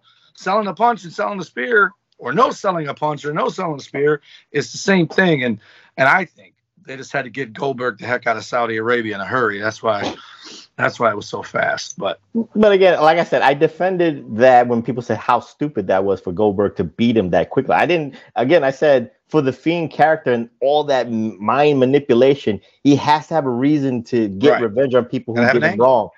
That's your angle. So for the Fiend character, the weakness was, if I have no history or backstory with you, I'm almost as let's say human. I'm more human against you than as the Fiend, which could have worked, I think, in my humble opinion, because he had plenty of backstories with other people. And when you don't have a backstory with somebody and then he beats you, now you create the backstory where you can get that revenge. But again, Vince McMahon didn't tap into that kind of storyline per se. So let's put a bow on Bray Wyatt TW again. The last character was, you know, the Wyatt Six. And then, of course, there was a lot of, you know, hyperboles, if you will, because was the Wyatt Six going to be like, let's say, Karrion Kross and Scarlett and Bo Dallas as Uncle Howdy and all that? Was the Firefly Funhouse was going to be, you know, born to life, you could say, you know, not puppets, but real people, maybe in those costumes wrestling. So, you know, what could have been? I mean, the one thing you and I agree on, dying at 36, he's already now he's Jim Morrison, he's Kurt Cobain, he's Elvis Presley. You're gone too soon, you know, rap stars who get shot in their 20s, like Notorious B.I.G. or Tupac Shakur. Now you're bigger, but the age is like, oh my God, you know, what a life of what could have been. So what's AETW? Let's put a ball on the career of Wyndham Rotunda. Tragic, man. The only solace I have in it is that he had a pretty awesome 36 years. So, you know, it's like, if you're going to go, you know, when you were talking earlier, one of the things that Triple H said in the tweet was WWE member for life. And, you know, I'm sure someone tweeted, you released him, you know, because people are assholes. But the thing that popped in my head when you were talking earlier is, dude, they probably knew this dude since he was 5 years old when IRS brought him on the road for WrestleMania or something. Like, this dude is a family member. Like, you know, Stephanie was Macho Man and Stephanie, the rumors of all that, but people have been around these kids their whole life. Like The Rock, The Rock being a kid, you know, hanging out with Andre and Hogan. It's the same thing with Husky Harris hanging out with Ted DiBiase and let's say Macho Man. Probably and close with Ted's brother or kids, you know, they probably feel like cousins. Cody, and you know, Cody being around these guys, he's got to have been around those guys. They grew up in the business, man. So it's like, it's a full 36 years, but it could have been so much more. Like you said, like, imagine what else he had coming, especially he had all that time off from the illness. He probably had tons of ideas that he was working on just to stay awake, you know, and not be bored, laid out.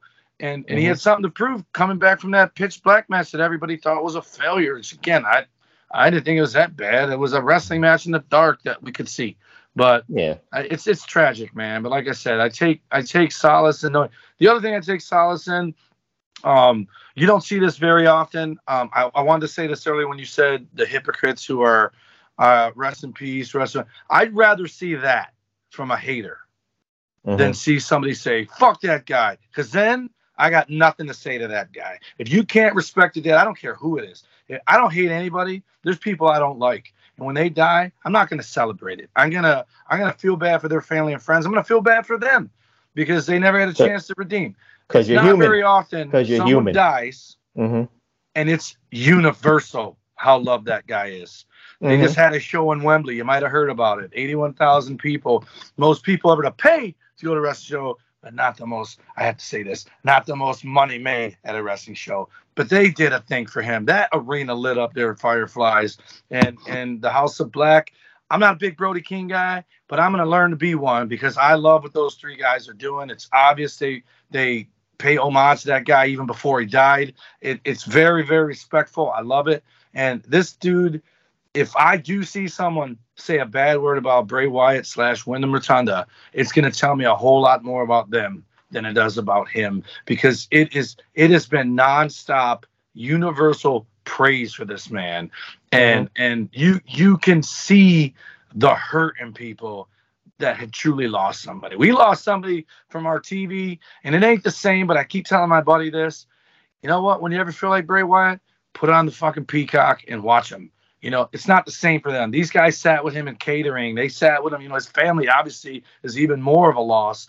But when you see the hurt on the faces of people that worked with him, and all you see on the internet, like when I saw The Rock tweeted that out, I'm like, oh, that's nice of him. And then I see the clip of them doing, I'm like, what the shit? I didn't even know that happened.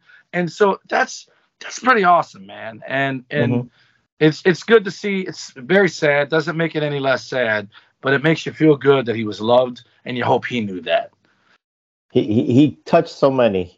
Yes. In the short span of his life of 36 years. So rest in heaven to Wyndham Rotunda, a.k.a. Bray Wyatt. But we don't stop there, TW. We have to pay our respects on a guy who lived a natural life, a guy who lived it his own way by his own rules.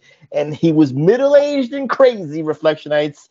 He was from the Double Cross Ranch in Amarillo, Texas, Terry Funk. And TW, with Terry Funk being born in June of 1944 and dying, you know, a couple of days ago, he lived a natural life of 79. And I know, you know, you're the gatekeeper of the listings like this, but it is a natural life. So in this, because Cody Rhodes on SmackDown really talked about it, but we're going to hone in on it a little bit more. But Cody Rhodes, you know, Dusty Rhodes and Terry Funk, one of the most natural rivalries in the history of professional wrestling. They did it in Florida. They did it in the NWA. They did it in the Indies. But Terry Funk had a 50-year wrestling career that started in 1965 when he worked in his father's promotion in Texas, TW. When you go from 1965 to 2015 or 2016, 2017, my God, the wear and tear that it took on your body, first and foremost. Plus what he did, which was above and beyond what a wrestler does. Absolutely. It's just... How old was he, 79? 79. Then his career was almost 60 years, because you just said he was born in 44 and started in 65. That means he's 21. That's a 28-year or 58-year career. Give or take, but you obviously didn't wrestle the last couple of years, right? You're right. But you know, in that 50, term, 55. Yeah, 50 to 55. But TW, what say you about Terry Funk? The longevity that he did, he put a lot of miles on his body. So I want you to give that, you know, that wrestler perspective. I mean, you did your 10-year career. You did your 10-year career, but he did it for 50 years. You're not. First of all, it's not over, and it's going on 30. Second of all, I knew I was gonna get you with that one. So go ahead. 11 solid, and then another 4 after that. So you can even give me 15, but 10. Anyhow, all right. I'll give you 11. Terry Funk did this thing. We watched a few matches because we were preparing to do just Terry, and I watched them. And there's not a lot to say about the matches themselves. It was cool. One of them was him versus Bruiser Brody. That was cool to see it set up. Funk's versus Hanson and Brody. But Terry Funk did something that I didn't know he did always. I know he did it in WWE. Jimmy Jack Funk kind of did it too when he wasn't really a Funk, but they made him a Funk. He did this little, like, when he was ready to lock up with someone, it was like this little engine that could shimmy, right? Mm-hmm. And he did that from day one to the last day he wrestled. And he did that. And then what that is, he's a little kid in a grown-up body. He's the opposite of the shredded wheat. He ate the regular shredded wheat without the frosting on it and went from a kid to an adult. But he never lost the lust for life. Even when he made movies, I mean, he's in Roadhouse, damn it. That's a cult hit. One of my favorites ever, with my dude, Patrick Swayze, the coolest man that ever lived. He did Over the Top with Stallone. Sure, he did other stuff, too. But he always came back to wrestling. He had no interest in being a Hollywood star. He just wanted to payday for doing it every now and again. But he always wrestled. I'm hoping he didn't wrestle in the end because he had to. I don't think he did because I think they had a ranch that they made money working on the ranch. But this guy was just a kid. I don't think money was an issue with T. Right. It was Terry, passion. It was just the passion and the promoters. I think I'm gonna be a little bit like I'm the most objective man, but I also think when you get to the 2000, and I think it started in ECW in 1997. But the older that Terry got. And this is just me, and maybe you might disagree, or you could actually pull me away from this mindset. But if Paul Heyman's gonna not manipulate you, but if he pays you enough money to exploit you, but he's getting older, and what else can he offer in the business? Same thing with Vince, same thing with WCW, the same thing with all the indie promotions in the 2000s. Yes, he's a name. Yes, he's an attraction. But I didn't want my childhood memory to be, I guess, tarnished. Maybe I'm selfish, TW, but please pull me away from that thinking. I didn't want to see him hurt himself in the ring as older he got. Right, because you're a compassionate human being. That's why. Mm-hmm. But I'll tell you what they got, and I know this from working on shows with Honky Tonk Man, and I know this from working on shows with other guys. He's the only one I'm fine with naming because he was not a nice guy. Right? Mm-hmm. He wasn't shitty to the boys. But all he was negative. So I have no problem pointing him out as the anti-Terry Funk. When you book Terry Funk, for one, I bet you he didn't fleece you for $1,500 trans in a hotel with a per diem. He probably came in reasonable. But even more so than coming in reasonable, you got way more for your buck with Terry Funk than you got with Honky Tonk Man. Honky Tonk Man would not bump. If he did bump, it would be the very last thing he did because he was putting you over. And that was it. The one bump was the finish. And even then, he might even just got counted out or disqualified instead of losing to you. Terry Funk, win, lose, or draw, gave you 110%. And I will say this, Terry Funk was fun when he was in his 30s and 40s. He was infectious when he was doing Chainsaw. I remember being mad that he wore the pantyhose and was called Chainsaw Charlie. But it dawned on me a little bit later, they never even hid the fact that he was Terry Funk. Not once. That tells me that's something he wanted to do. Like, he made this character over-the-top, crazy, grandpa, whatever. Even if he didn't, that's how it came across to me. And one thing that all of that got him was a friendship with Cactus Jack that went everywhere. These guys would kill each other and just go back and hang out like it never happened because they trusted each other and they loved it. And so, yes, I wouldn't want to see an old man fall and get hurt. Mae Young did that for me. However, Mae Young loved it. She, you know what? They're both gone now, but it wasn't because they were in a wrestling match when it happened. They still got to die of old age, right? Right. So I wouldn't look at it like they were being exploited because nobody made them say yeah, and clearly He said yes to everyone. So you can't put it on Paulie or Vince or whoever. He did it because he wanted to, and he did it well. He didn't come across like, remember when Cena fought Austin and he looked rusty as shit? Terry never looked rusty. And this is another thing. I saw this. I'm sure you know what Chrysler is, from, even in New Jersey. The big three, Ford, Chrysler, GM. They interviewed this 80-year-old woman. She was emptying wastebaskets in the offices of the thing. She had been there for 30-something years. And they're like, hey, this is the news interviewer. Hey, you can retire any day now with a full pension. What are you still doing here? She goes, because I know what comes after. I know what comes after retirement. She didn't even have to say the word. I hope you know what she meant. I know what she meant right away. Death. That's what comes after retirement. So I think he lived for it.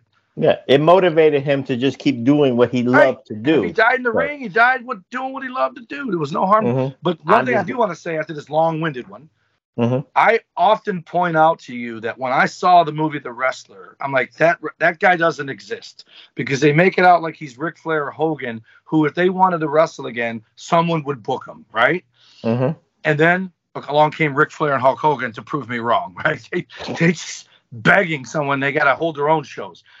Terry Funk never came across that way to me. He never came across as someone that was working in the meat market at the grocery store and just living in a trailer park, slumming it, and needed money. He came across as someone who was there because he wanted to be.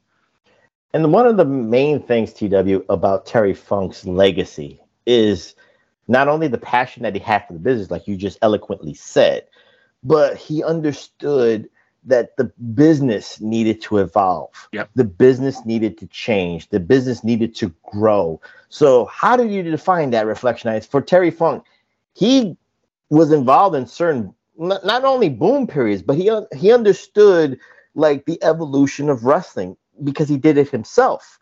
Like in the NWA days when he was one of the first brother heavyweight champions along with his brother, Dory Funk Jr., he was technically sound, but a little bit crazy. But he kind of like, he didn't like go full-fledged hardcore. Right. But then with the but then in the 80s and then the ECWs and then the term hardcore became, you know, it was more defined. Darling. It was a darling word, you could say. But Terry Funk even morphed himself, put a little beard on, you know, a little goatee, little beard. He went full cowboy-ish. And then you can remember the great matches that he had in the 80s, like the empty arena feud that he had with Jerry the King Lawler.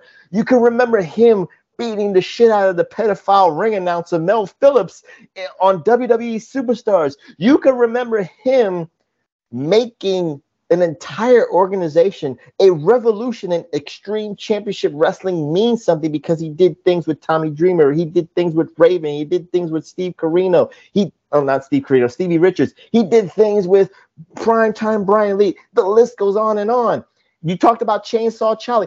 He elevated Mick Foley to a status that Mick Foley looks at him like a father figure. He did things for himself, from being technically sound to a degree in his 30s, to being middle-aged and crazy in his 40s and 50s, to being revered as a hardcore icon even in his 60s and 70s. So what say you, TW, about his passion for the business, his love for the business, but his smarts for the business? You just said it. He's, you know, people talk about how Jericho reinvents himself and Undertaker changed some things up. He's got a different look for like almost every decade, but you still remember Terry Funk. You don't even dissect it and say different. Like what I was going to say to you earlier, the match with Bruiser, he didn't have facial hair. And every time I saw Terry and Dory Funk, which I didn't see a lot of Dory Funk till they brought him in at the very end with Terry, I'm like, that's not his dad. Like Dory looked so much older than Terry. But when I saw him in that match with no facial hair, holy hell, they look alike. They I wonder if he grew that goatee out to not look like his brother Dory, right? And one thing he had going for him, he looked like he was going bald in 77 and had the same. Wait, you talking about Dory or you talking about Terry? Terry. Oh, okay. Dory was bald. Yeah. Terry looked like he was going bald in 1977 and all the way up until 2000. 17, he still had the exact same hair. It might have been a little thinner, but the hairline was still the same. And he still had the Jerry curl going in the back, whatever. But he just, there's two things that I talk about to this day that I learned from him as a heel in WWF is Double Cross Ranch. I don't know why it is. My entire life since that year I saw him, I reference the Double Cross Ranch if ever a ranch comes up in a conversation. I'm like, oh, the Double Cross? Like that. Mm-hmm. The second thing is branding people. I didn't know what the fuck that was until Terry Funk. But that dude had that branding iron, and that thing kind of went with him through all the stages, even if it was a shout-out to nostalgia if he brought it back up, because he was going to hit Mick Foley with the brand. He lit it on fire. And it just – he was awesome, man. He was infectious. He was a bad guy that you loved to like or to hate. And so – and the best thing about him, that empty arena match with Jerry Lawler, he's such a shit talker. Never dawned on me. And go back and watch it. When he's talking to Lance Russell before he thinks Jerry Lawler's going to show up, he sounds like Bobby Heenan. Everything he's saying sounds like Bobby. He was funny. And then he turned into this big chicken, a weasel. And it's almost a pity that Bobby Heenan was never with Terry Funk. It was Jimmy Hart with Terry Funk, right? In WWF, yes, he was. Yeah, they would have been great together. They would have been hilarious. But yeah, but Jimmy Hart had his place here. You know what it is? Jimmy didn't really talk for the guys like Bobby did, because those guys were able to talk for themselves, and Jimmy talked for the ones that couldn't. But Terry Funk had it, man. He and he's second generation at the very least. Who knows what Dory Funk third generation, because Dory Funk Senior, Dory Funk Junior, then Terry Funk. You could say they're brothers. No, but you know what I mean. I meant he's the son of a wrestler. Yeah. I don't know if he has any kids that wrestle, but he might have had a grandfather that wrestle. I think mostly he has daughters, if I'm not mistaken. Oh, yeah, I think they're cute too, I heard, I think. Yeah, so maybe one of the daughters will take the mantle and maybe hone a wrestling career. You know, who never. It would have to be a grandkid by this point, dude. The daughter's in her 40s, dude. No, I'm just saying. You never know. I'm just if you're one of the daughter's kids. DDP started at 38. Yeah, you never know. So let's talk about certain memories about Terry Funk. And again, you and I did a PWR Greatest Rivalry, so I at least had to start there. We did Terry Funk and Ric Flair. And I'll say this, and I'll keep saying this to every reflection night, that the 1989 NWA presentation of Terry Funk, when he... I don't want to say betray, but he just got crazy when Ric Flair kind of disrespected him when he asked for a world championship match and then put him and pile driving him through the table. That culminated to Great American Bash. That culminated to Halloween Havoc in the Thunderdome. That culminated to the I Quit match in Clash of the Champions. That was pure par excellence Terry Funk at his best. Because again, on WCW Saturday Night, you even talked about the chicken shit promos that he talked about. He called Ric Flair the yellow dog coward and all this stuff. But what say you, TW, about? We did a show about that, but that just showed you the peak of Terry Funk, because again, you know, he came off of Over the Top. He came off of Roadhouse, like you said, but he just loved the business. So we did not know where Terry Funk's wrestling career was going to go, because again, at that point, we found out that Jim Herd didn't like Terry Funk because he was too old in Jim Herd's eyes. So he wanted him to like gloss away and fade away into the sunset and become the next Jesse the Body Ventura. But Terry Funk said, fuck you, Jim. I'm no Jesse Ventura. And he was a decent commentator, but his passion was in the ring no matter what. And it wasn't that night Slamboree and he was inducted into the Hall of Fame for a WCW Hall of Fame or something? Or was it everyone else? In the 90s? I don't that 89 match. That he was in a suit. Because it was no. He was a judge. He was a judge in the title match for Ricky Steamboat and Flair. But the whole night he would take like subtle shots at Rick in the ring when they were talking. But the whole night he was down the middle. He was like, and they put him out there like he was retired, and that's why, you know, whatever. And then when he asked Ric Flair for the title shot, it was kind of a shock, like, huh? Like he was retired, and then Flair going, yeah, whatever, old man, you know, whatever. It was a masterstroke of genius, and I wouldn't be surprised if he was there because Vince sent him out to pasture because he said he was too old, right? And now he ends up in movies and then goes and does that because they'll use him. But it was some of the best stuff, man. I can close my eyes, shut my mouth, and I can hear him say, "I quit" to Ric Flair. Yeah, I quit after teasing it. So basically what he did was, you said it was his par excellence. It was the same stuff he did with Lawler in Memphis. He had a formula and he milked it. And by the time he does it with Flair, he's got it down. It's he knows what worked, what didn't work in Memphis. And it just, I love when you say stuff that started in June and ends in January. It's like, that's a beautiful thing. This fast food wrestling we have nowadays, where feuds start on Monday and they're over in 3 Mondays. It's like, on to the next guy. That's why they all wrestle each other 1,000 times. Back then, that might have been the only 3 matches those 3 had that entire year, other on than TV, a tag match. Yeah. Other than house shows, but on TV, that was the 3 matches you could say. But yeah, I get where you go with that, because it told a story and it projected to it. You save it. You save it for the big moments. And that's one of the beauties of Terry Funk. I would say this, TW, about Terry Funk, because, again, the image that you talked about, the branding iron and the cowboy hat and the tassels chaps. And all that. And the chaps. But, he's not village people. You're probably wearing chaps right now. You probably pulled your online chaps. If I'm wearing chaps, I'm wearing Terry Funk chaps, not village people chaps. But that's neither here nor there. But... In the terms of Terry Funk, like you said, that he understood the positives and the negatives of what works and what doesn't work. So when you get into the 90s, TW, like the value of Terry Funk, he even knew that, I don't know if I have value in WCW. I don't know if I have value in WWF in the early 90s to mid 90s. But when ECW came to pasture, when ECW came to existence, Paulie, Eddie Gilbert, Todd Gordon, whatever the case may be, they knew that Terry Funk still offered something. And those matches that Terry, you said you didn't see Terry and Dory only in WWF, but Terry and Dory Funk Jr. had a war in ECW against the public enemy. And there's an infamous memory with the Funks. There's an infamous memory with Terry Funk in ECW. I'm sorry. Because that was a blood feud between the Funk brothers and Public Enemy. They tore all the dead. Shut up with that. Please. Don't do that. Don't do that. Not now. I had to do it once. They're having that match right now in heaven. There you go. Yes, they are. And Bob Barker is calling it right now. He has the microphone. Rest in peace to Bob Barker. But there's an infamous moment where Terry Funk and Cactus Jack are in an ECW ring, and the ECW arena, after a couple of beers, TW, I don't know who started it, but one of the motherfuckers threw a chair in the ring. It caught Terry Funk in the face.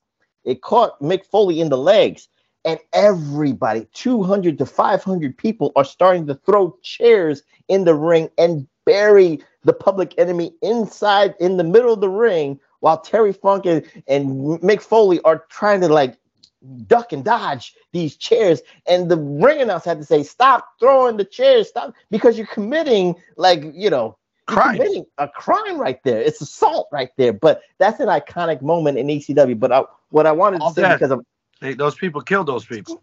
Well, Mick Foley's not. But but I will say this. I kind of veered to the left of my tangent, but what I wanted to say is, like, Terry Funk knew that he, not to say he had nothing to offer WWF or the big leagues, if you will, but he knew he had to offer something for the next generation of superstars. So he's paying it forward, and ECW was the perfect platform, the perfect vehicle, because he represented the tradition of the 70s and the 80s. And he saw someone like Dreamer. He saw somebody. And again, he gave the rub to Cactus Jack, who didn't get it in WCW per se. He needed somebody with the star power of Terry Funk to put him over. Raven needed somebody with the star power of Terry Funk to put him over. Sandman needed somebody with the star power of Terry Funk to put on. So what say you about Terry Funk knowing his value is not in the big leagues, but in this renegade promotion? He helped make those people stars, and a couple of them guys had some tarnish to get off of them because of how they were used in the other two promotions, is Scotty Flamingo and Johnny Polo. Then he became Raven, and now he's iconic, right? Like, he survived a couple gimmicks that would have made him Duke the Dumpster Drosies of the world, like people we remember, but not a lot of. And he did that, and I wonder if that's why he was Chainsaw Charlie, is because Chainsaw Charlie and Cactus Jack is the star. Cactus Jack and Terry Funk's the star. You know what I mean? So I always wonder if that's why he was Chainsaw Charlie with the stupid mask. The people that knew, and the ones that didn't, oh, Chainsaw Charlie, whoever this guy is, right? So it adds to the what I already thought. This guy wrestled as late as he did in his life because he loved it, and he did that because long after he's gone, he wants the business to still be here. And that's a good thing, because I can tell you right now, yes, I don't want my job to ever go out of business like the last one did. That still kind of stings a little bit. But when I'm gone, why the hell do I care, right? But this dude wanted to lay the foundation for the future that didn't include him by being in it and the now and helping create those people. And it's admirable. Right. So, TW, before we close on this PWR spotlight, or the PW remembers Bray Wyatt and Terry Funk, let's put a bow on Terry Funk, because, you know, if you want to talk about some of the matches that caught your eye, or you want to put a bow on the matches that you saw, what did you see out of Terry Funk in terms of his athleticism, in terms of his character, in terms of where you saw the way he presented himself in that ring? You know, it's funny. I wasn't even going to talk about this, but I have to. Now that you worded it like you set it up. Early Terry Funk versus Bruiser Brody, they both, to me, looked like guys that probably played sports in high school, probably worked on a machine line somewhere. Funk played amateur college football, or right? No. I'm talking about their bodies. Their bodies. Oh, okay. They look like they, you know, they had muscles from their life, not from the gym, right? And then you Scooby-Doo to the match against Jerry Lawler in the arena, and it's like, I went quickly from going, yeah, those guys are natural, to going, Terry went on a cycle. He definitely went on a cycle because he was smart enough to know that's where the business was going, to become the land of the giants. And but he always still had, like, he had a, I wouldn't say athletic body, but he had like what the people call today a dad bod without the belly. He had that, and then he went on that little run, and he messed me up a little bit because he went from 2 knee pads to 1 knee pad. But he was a brawler. He was a brawler. Did that sweet pile driver. His pile driver wasn't pretty, but it looked like it fucking hurt. So it was again something you feared. The pile driver he did was not like the Paul Orndorff one where he jumped. It was a sit down. He kind of I call it the recliner pile driver because he's just like, oh. Paul Orndorff is called the jumping pile driver, and Terry Funk's Jerry Lawler did the standing pose one, but MJF does a thing where he does like a slingshot version of the sit down pile driver. But that's the one where you just take the guy, you don't even hold the guy up, you just got him bent over like you just met him on DMs. He falls back. Terry Funk's pile driver looks the safest out of all of them. It's absolutely the safest, but it looks the most brutal. From if you think they're really hitting their head, because it's matter of fact. I mean, I get Paul Orndorff probably looks the worst, but I mean, like, it looks like snub nose, like the DDT. Right? I get you. It almost looks like a DDT, but between the legs instead of the arm and the love handle. I totally get you. He punched a lot. I don't even know if he clotheslined a lot. It was just a scrapper, but he could go with anybody. Like, one of the matches with Flair, wasn't it 60 minutes or at least? It was a long one. It was 30 minutes at the Bash. He fought like almost 30 minutes against Flair, and he weren't bored. The Bash. It wasn't 30 minutes of rest holds. It was a win. He did he was hardcore before it was a thing, like you said, before that word was coined, because him and Bruiser Brody were killing each other. Him and Cactus Jack in the ECW match, stabbing each other in the stomachs and the foreheads with stuff. Pulled the knife on Jerry Lawler, I think it was, and then stabbed his own eye. That was a beautiful spot, by the way. That's where he went from badass to get the doctor. He turned it to the weasel. It was beautiful, man.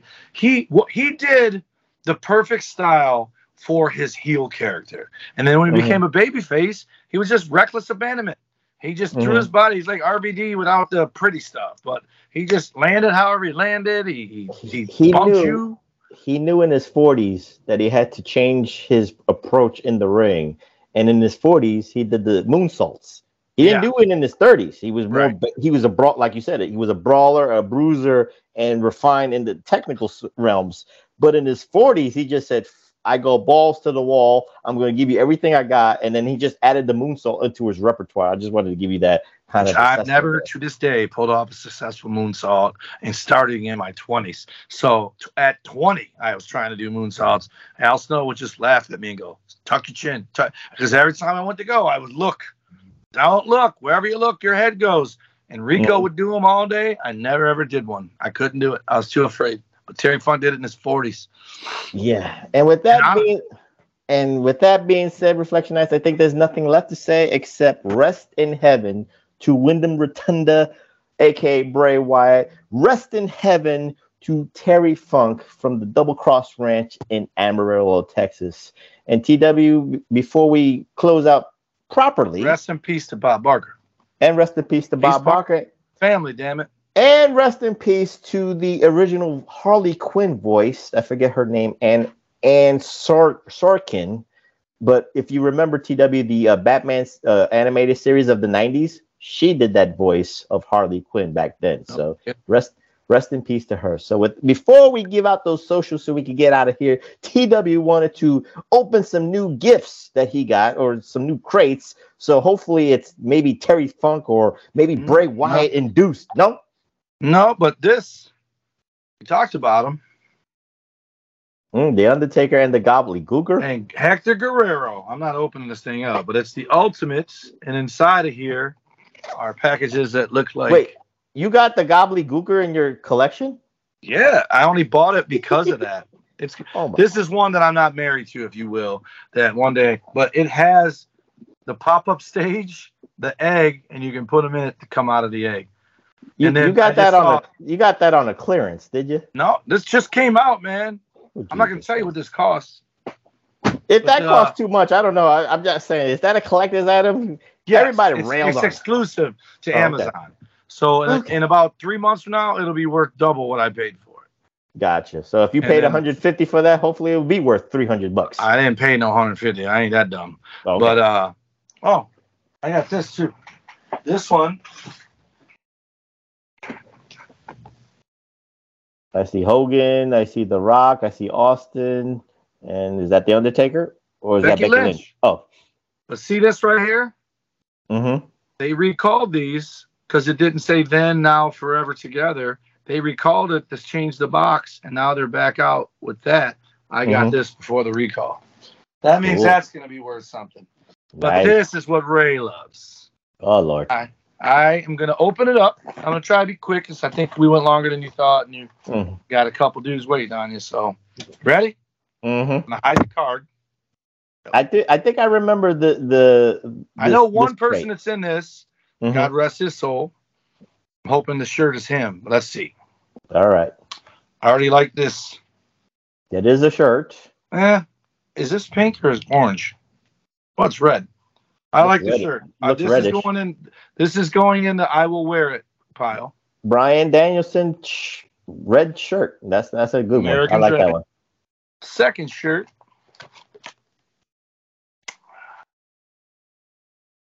Gobbledygooker. No, it's not. I like this guy. I think he made the wrong decision on what company he went to, but Jay White, the Switchblade. Nice shirt. No, that's Jay White. I thought the word said Adam Cole, I swear, when I read that. All right. I like both shirts. I'd wear them both. Mm-hmm. The patch, the stinger. I'm going to have to get a denim jacket and start putting these patches on me. Oh, I feel like they're socks. The socks, thoroughly disappointed. I'm happy for him being in this box. But who is that? Brian Pillman. Oh, okay. I was hoping that doesn't even look like Brian Pillman. I know. Jesus Christ. Who is drawing these people? An ad for Matt Cardona's figures. I saw Danhausen on that picture, but neither here nor there. Skinner. Good. This is the guy I was hoping definitely wasn't a shirt. I just talked about him. Brody King. Brody King. And I don't remember who the other people were in here. Let's see who the 8x10 is of. Sometimes there's two. I got two one time, but thank goodness this wasn't the shirt. Butterbean. It's me. So that's it. This is lukewarm. I'm happy that the picture was of the one I didn't care who was in it. One day I'm going to sell all these pictures in a lot. They're all certified. I wish you would have got a Butterbean shirt just to have fun with, just to see your face. That would have been in the lot. Yes. And I got all these pins. I think I'm going to get a board and put the pins on the board. Oh, put it on your refrigerator. I'm okay with Sting. I always hope that this is the one, like the Pillman or the Sting. But I got the orange and blue Surfer Sting already from the AEW show, and I have the red, white, and blue Sting coming in the mail, along with the CM Punk one, because I'm all in on CM Punk. I'm hoping his shirt comes one time. Cool. I like Skinner. He was also going. I ain't ever going to wear these socks. Okay. So with that being said, TW's lukewarm pro wrestling crate unboxing, the reveal. I guess it's a C. And with that being said, we close on this special PWR episode as the PWR podcast remembers the life and career of Bray Wyatt and Terry Funk here at the Homie Media Group at podbean.com. So before we get out here, TW, give out those socials, please. All righty. I wasn't prepared. All right. So the PWC Network at podbean.com is where you can find the Pro Wrestling Coalition, Hameen Media Group at podbean.com, as well as channelattitude.com. Our Twitter, or X, is at PW Reflection. Travis, I mentioned him, so he's at Nuts and Volts PW, VOELTZPW. Big Ray, you can find him every Wednesday on the NXT. It's Next Level. This past week he was without April, I believe. And then you can find him on every single social media platform there is at Big Ray Hernandez. You can find me on X at TommyWonder19 and at The Tommy Wonder. You can also find me on Snapchat at Number Wonder. You can find me on Instagram at TommyWonder19 and TikTok at The Tommy Wonder, Facebook.com/TommyWonder. And also, you can find Big Vito and Noel at bigvitobrand.wixsite.com, patreon.com/thebigvitobrand, and you can watch the early release of Reflection videos at twitch.tv/thebigvitobrand. And you can find me on my Xer at PWSPRF, that's PWSPROF, and if this gets uploaded by 8-Track Round, this will be available on the PWSO networks on the YouTubes. Follow my brothers in arms, Billy Ray Valentine, the man of the Wednesday Locker Room at Obi-Wan You Know Me, and of course the king of the reactions, 8-Track Brown at the number 8 TRAC Brown. So again, this was a special edition PWR podcast because of the circumstances beyond our control. So next week, hopefully, we'll go back to episodic. We'll go back to rivalries. We'll go back to spotlights. We'll go back to movies. We'll maybe do a what if, but again, we have to do what we have to do here because with the, being nostalgic, we still have to, pay respects to the life and careers of certain people in the wrestling business. So hopefully we'll get back to our regularly scheduled PWRs, but I'm proud to do this with my brother TW. So because we celebrate life and we celebrate, what we've grown up and, again, we pay homage to the people who put their bodies on the line for this thing called professional wrestling. With that being said, I'm the professor, that's Mr. Wonderful, Dum-Dum-Doo Idiot's Own, the Iron Stomach One, the man that just keeps like wrapping, folding his shirts. He's multitasking, but he's not looking at the camera, goddammit. Heidi, that's why I wear sunglasses for the record, because I can't tell where the camera is. And every time I looked at the screen, my eyes have been somewhere else. The word is keep it kayfabe, but neither here nor there. That's TW. Tommy Wonder saying good night, and we'll see you next time here at the PWR podcast at Tommy Media Group at podbean.com. Peace and rest in peace to Bray Wyatt and Terry Funk. And Bob Barker.